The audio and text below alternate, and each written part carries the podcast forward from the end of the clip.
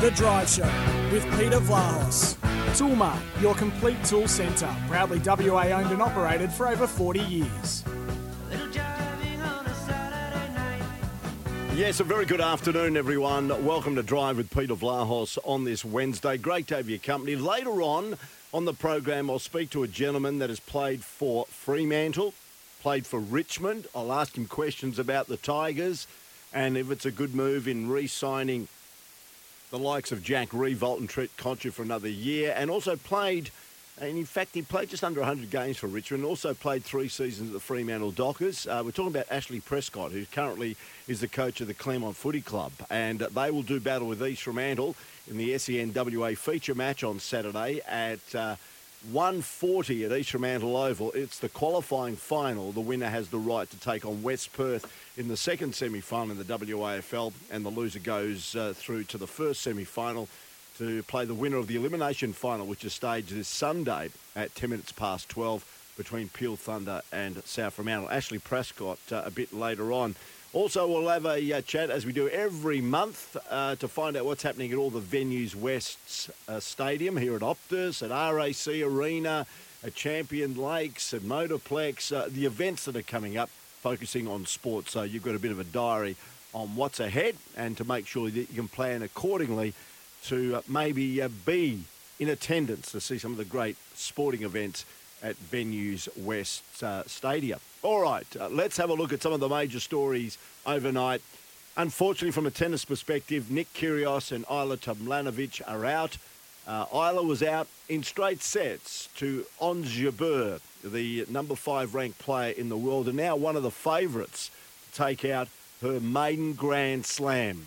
She got to the final at Wimbledon and was beaten by Rybakina. And here she is now into the semi final, the last four, the Tunisian at uh, the US Open there in Flushing Meadow. Ajla, on the other hand, was no doubt a bit disappointed, losing 6 4 and the second set tiebreak that saw her go out in straight sets. Yeah, I thought Ons played great. Um, I was pretty disappointed with my serving today. I think that's the biggest thing that let me down. Um, not just the double faults, but just the percentage wasn't great. And then my first ball after, yeah, I was always under pressure with the scoreline. So, yeah, I never really found my rhythm on the serve. But overall, I mean, good week. I mean, making a quarter is always a good week.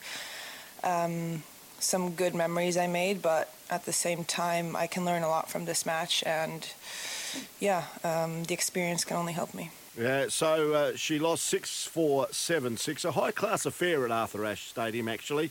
And uh, Tyler um, um, Ajla Tomljanovic now is ranked number 34 in the world. She took a bit of a subtle swipe because there was no rankings points at Wimbledon. Had she got ranking points at Wimbledon, then she would have automatically qualified, being in the world's top 32, to secure a seeding for her home Grand Slam in Melbourne in January. Now she won't get a seeding because she falls outside the top 32. Nick Kyrgios, as I mentioned, he crashed out of the US Open with a leg injury and a series of poorly timed errors, killing off a golden chance to win his first Grand Slam. Uh, he was beaten by Karen Khachanov and had the backing of a raucous New York crowd. He fell in five sets 7 5, 4 6, 7 5, 6 7, 6 4 in three hours and 39 minutes. Yeah, just came out flat. Um, physically didn't feel great, and then I ended up feeling great towards the end of the match. Um, yeah, I'm obviously devastated, but all credit to Karen. He just he's a fighter. He's an, he's a warrior. You know, he's, he's, I thought he served really good today. Um, honestly, probably the best server I've played this tournament. To be honest, the way he was hitting his spots under pressure, and he just played the big points well. Um, there wasn't really anything in it.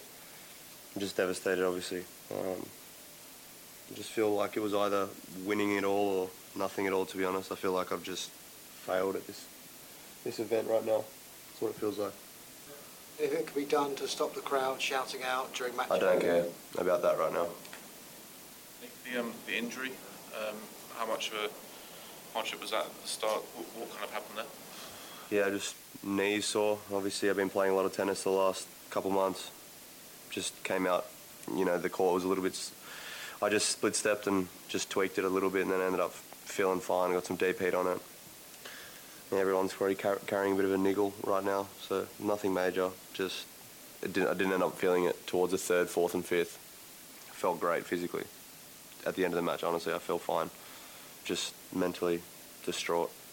Alan Press Association. Is that your season done now, or might you play another tournament somewhere? Honestly, I don't even really care about any other tournament. Like, I feel like at the Grand Slams, now having success at a Grand Slam, it's just like no other tournament really matters. Like, it's like you get better, you get worse, and then at a Grand Slam, none of it matters. You either win or lose. People don't really care if you got better on the day or you lost four in the fifth or you played at one of the like one of the best matches of the tournament, you lost.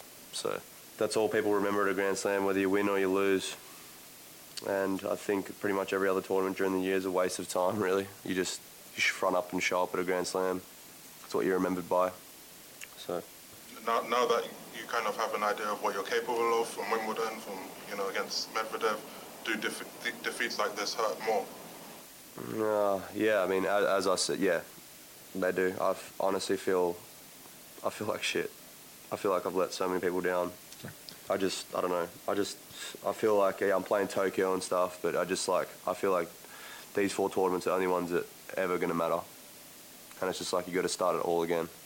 And I have to wait till Australian Open. There you go, Nick Kyrgios at the press conference. Doesn't feel too good uh, after losing in five to Karen Khachanov uh, there, but uh, he'll get on the big silver bird. He'll fly down under. He'll go to Canberra, see his mum, see his dad, and uh, start feeling good about himself ahead of uh, the Australian Open in January of next year. And as you mentioned, he will play in Tokyo and a couple of other tournaments before the year's out.